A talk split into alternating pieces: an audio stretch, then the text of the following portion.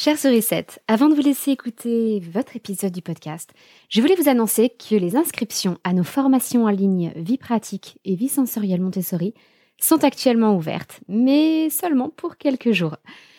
La vie pratique et la vie sensorielle, ce sont des domaines que l'on explore entre les âges de 3 et 6 ans. Et cette formation est la seule formation au monde, à ma connaissance, où vous pouvez voir les présentations Montessori faites dans des conditions réelles, avec de véritables enfants et non pas de façon artificielle où l'on vous dit ce qu'il faut faire sans vous montrer ce qu'il faut faire et comment il faut le faire. C'est donc une opportunité exceptionnelle de voir comment on peut réagir à l'attitude des enfants tout au long de ces présentations de vie pratique et de vie sensorielle. En quelques mots, la vie pratique, c'est ce qui va aider votre enfant à devenir plus indépendant, plus autonome dans sa vie quotidienne, à travers euh, le soin de lui-même, le soin de l'environnement, à travers aussi le développement de sa motricité globale et le soin du vivant, les plantes et les animaux. La vie sensorielle concerne le raffinement des sens, tout le travail sur les formes et les couleurs, par exemple, mais aussi les sons, les poids, les goûts, les odeurs, bref, tout ce que les sens ont à offrir à nos enfants pour découvrir le monde. La pédagogie Montessori n'a plus à faire ses preuves. Je pense que si vous écoutez ce podcast, c'est que vous êtes convaincu de ses vertus. Euh, ces vertus ont été prouvées par des enquêtes, des études au niveau des neurosciences. Donc si vous voulez ce qu'il y a de mieux pour votre enfant, que ce soit en parallèle de l'école, que ce soit pendant que vous les gardez à la maison, que ce soit en instruction en famille, eh bien je vous encourage vivement à aller consulter les formations vie pratique et vie sensorielle Montessori. Tout se passe en ligne, à votre rythme, de chez vous. Donc c'est ce qui vous offre le moins de contraintes avec le plus d'opportunités d'apprentissage. Si vous voulez en savoir plus, le lien est dans les notes de l'épisode que vous êtes en train d'écouter. Et maintenant, je vous laisse à l'écoute de votre podcast. À très vite!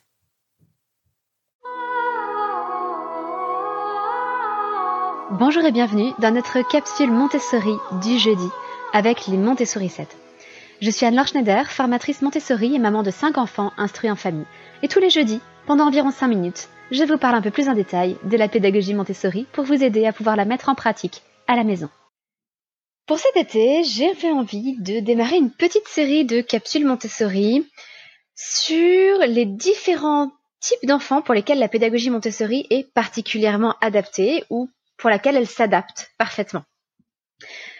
Aujourd'hui, je vais vous parler des introvertis, mais juste avant cela, je voudrais vous lire le petit message qu'a laissé Sande Colombe sur Apple Podcast. Elle écrit Nouvelle et contente d'écouter vos podcasts. J'adhère à cette méthode Montessori et je serai contente de vous écouter le plus souvent possible pour utiliser le plus souvent cette méthode avec mes enfants. Merci de votre temps. Eh bien, de rien. Et merci à l'inverse de votre temps, Sande Colombe, pour avoir écrit ce petit message qui contribue grandement, croyez-moi, à faire connaître ce podcast. Un grand merci du fond du cœur. Alors aujourd'hui, en quoi la pédagogie Montessori est-elle particulièrement adaptée pour les enfants introvertis? Et avant tout, qu'est-ce qu'un enfant introverti? Éloignons-nous un peu des clichés. Non, un introverti n'est pas nécessairement timide et un extraverti n'est pas nécessairement exubérant. Pour vous donner un exemple, j'ai une belle-sœur extravertie qui est extrêmement calme, et de mon côté, je suis totalement introvertie, mais vous voyez que je n'ai pas peur de parler en public et que je n'ai aucun problème à m'exprimer en groupe, ne serait-ce qu'à travers ce podcast.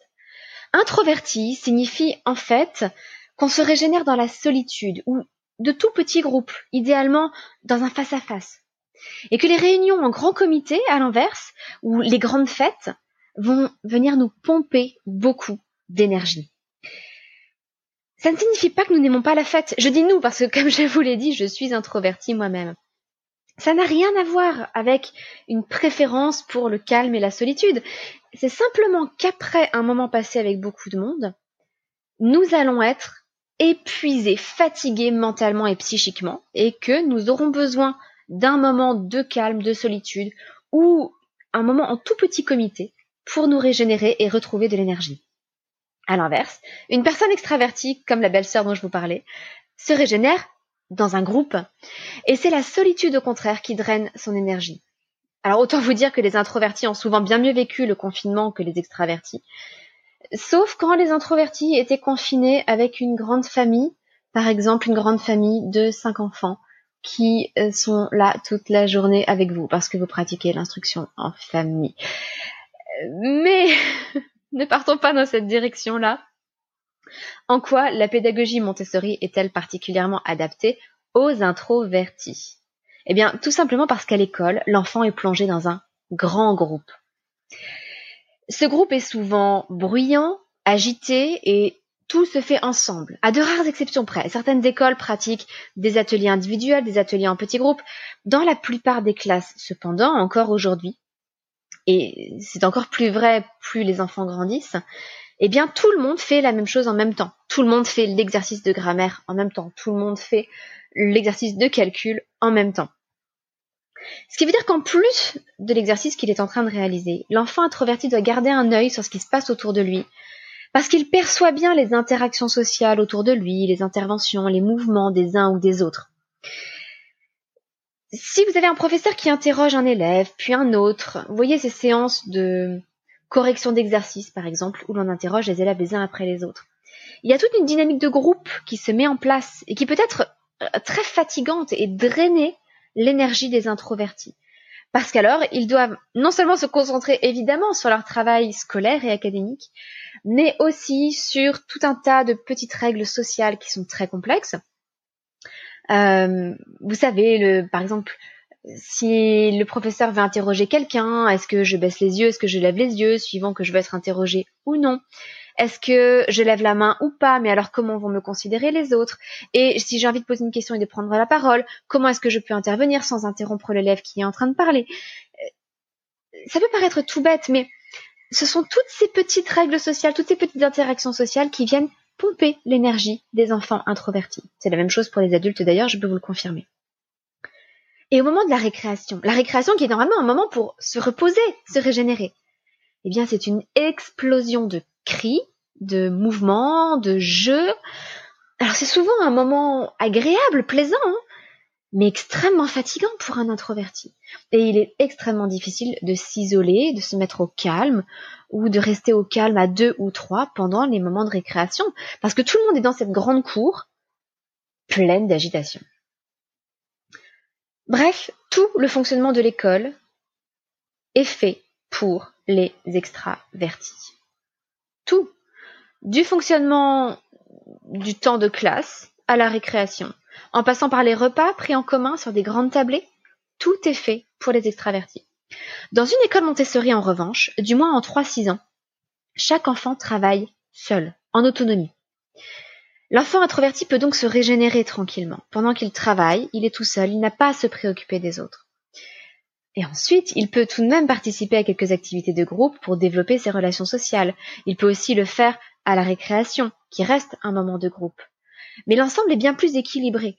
Il y a des moments aussi bien de solitude ou de tout petit travail en groupe que des moments plus vastes. Et lorsque l'enfant grandit entre 6 et 12 ans, là, on va proposer du travail en groupe aux enfants mais on va pas proposer un travail à 15. On va proposer un travail en petit groupe, suivant les désidératas des enfants, suivant leur sympathie aussi, ou suivant euh, l'intérêt qu'ils ressentent à travailler avec un tel ou un tel. Et donc, ils vont développer leurs relations sociales, leur capacité à travailler en équipe, mais s'ils veulent rester dans un tout petit groupe, à deux par exemple, ils peuvent rester en tout petit groupe. C'est possible. On respecte ça. De manière générale, dans les écoles Montessori, il y a aussi bien plus de calme, de silence et d'activités indépendantes, ou comme je vous le disais, en petits groupes, que dans l'école traditionnelle. Il y a souvent la possibilité aussi d'aller s'isoler pour lire un livre dans un coin bibliothèque ou pour aller écouter de la musique. Tout ça, ça n'est pas présent dans une école traditionnelle. Et l'extraverti dans tout cela. Parce que vous allez me dire, si tout est fait pour l'introverti, ça ne va pas convenir à l'extraverti non plus. Alors justement, ça n'est pas ce que je dis. L'école Montessori n'est pas construite autour des besoins de l'introverti. Elle est équilibrée dans le respect des besoins de l'introverti et de l'extraverti, tout en les amenant à sortir chacun un petit peu de leur zone de confort. L'introverti pour développer ses relations sociales dans le groupe, l'extraverti pour développer sa concentration et son attention à travers le travail individuel. L'extraverti est libre à tout moment d'aller travailler avec un camarade. En 3-6 ans, on n'interdit pas le travail de groupe. Simplement, on n'en propose pas spontanément. à part pour des activités spécifiques de groupe où l'extraverti prendra de grands plaisirs, un grand plaisir, pardon, comme par exemple le chant, la danse, euh, les repas, qui se prennent aussi à plusieurs, mais alors pas sur d'immenses tablés, mais de petites tables plus familiales. Et avec également les éducateurs qui servent de modèle dans les relations sociales, euh, éducateurs qui normalement déjeunent avec les enfants dans une école Montessori et sont là pour donner l'exemple de relations civilisées, euh, de relations sociales bien comprises, où chacun respecte l'autre et respecte son besoin de silence aussi ou son besoin de parler. Bref, l'école Montessori n'est pas faite pour les uns ou pour les autres. C'est un meilleur équilibre qui prend davantage en compte les besoins relationnels de tous, les introvertis comme les extravertis. Et c'est quelque chose qui me tient à cœur parce que justement, je suis moi-même introvertie. Euh, je sais ce que c'est que de se sentir vidé de son énergie par un temps passé en groupe. Pour vous donner un exemple, chaque fois que j'ai suivi les stages Montessori, où nous sommes euh, avec entre 10 et 20 personnes toute la journée, et nous déjeunons ensemble, et parfois nous sommes dans des gîtes ensemble pour économiser un peu, eh bien, on ressent profondément ce besoin le soir de s'isoler pendant quelques heures, simplement pour se régénérer. Mais quand les enfants peuvent-ils le faire? À l'école, jamais. Et si après l'école ils multiplient les activités extrascolaires, ils ne le peuvent toujours pas. Il ne faut pas s'étonner si certains enfants, introvertis, se retrouvent épuisés le soir, éprouvent vivent des tempêtes émotionnelles, ou vivent des week-ends difficiles et ne veulent pas forcément retourner à l'école. C'est tout simplement parce que ça les fatigue ça ne correspond pas à leurs besoins. Si vous avez aimé cette capsule Montessori, je vais poursuivre cette série un peu à travers tout l'été, euh, à travers différentes catégories d'enfants pour lesquels la pédagogie Montessori s'applique bien, et je vais vous montrer comment elle s'applique bien. Parce que la grande force de la pédagogie Montessori, ça n'est pas d'être la solution universelle pour tous, mais d'être la solution polyvalente qui s'adapte à tous. Et c'est donc la grande différence. Ça n'est pas le même système pour tout le monde, ça n'est pas un moule dans lequel on va faire rentrer les enfants, mais au contraire, ça va être un cadre qui s'adapte aux enfants et à leurs besoins. C'est tout pour aujourd'hui. N'hésitez pas à faire comme Sande Colombe et à laisser vous aussi un avis sur Apple Podcast. D'autant que vous aurez une chance, si vous êtes parmi les 100 premiers, de remporter deux jeux de société des éditions La Caverne. Je vous souhaite une excellente journée, à très bientôt, votre petite sourisette, Amiens.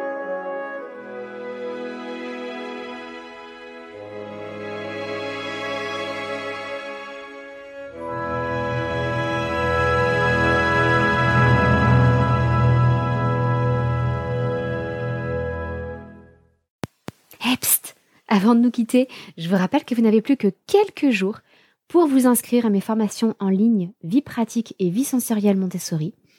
Tous les liens avec la présentation des formations, euh, les dates limites pour s'inscrire, tous les renseignements sont disponibles dans les notes de cet épisode. N'hésitez pas à suivre le lien pour en savoir plus. Et n'oubliez pas que c'est une formation à laquelle vous aurez accès à vie, que tous les avis euh, sur cette formation sont dithyrambiques. ça, j'en suis très reconnaissante aux toutes les stagiaires qui ont déjà suivi cette formation. Et puis que vous avez la possibilité de suivre cette formation à votre rythme. Vous pouvez le faire très très vite. Vous pouvez prendre votre temps. Si vous avez d'autres enfants plus tard, eh bien vous pouvez revisionner les vidéos, vous replonger dedans quand vous le souhaitez. Et en plus, je vous explique en détail comment réunir le matériel nécessaire pour les présentations ou comment le fabriquer vous-même avec des tutoriels, avec des explications sur ce à quoi il faut faire attention au niveau du choix des matériaux, au niveau de la taille des objets, etc. Pour que vous ayez tous les éléments afin de réellement mettre en pratique la pédagogie Montessori telle qu'elle est prévue, avec un matériel de qualité, mais que vous aurez réuni ou fabriqué à petit prix. Voilà, c'est tout pour aujourd'hui. Je vous souhaite une belle découverte de ces formations et je vous donne rendez-vous très vite. Au revoir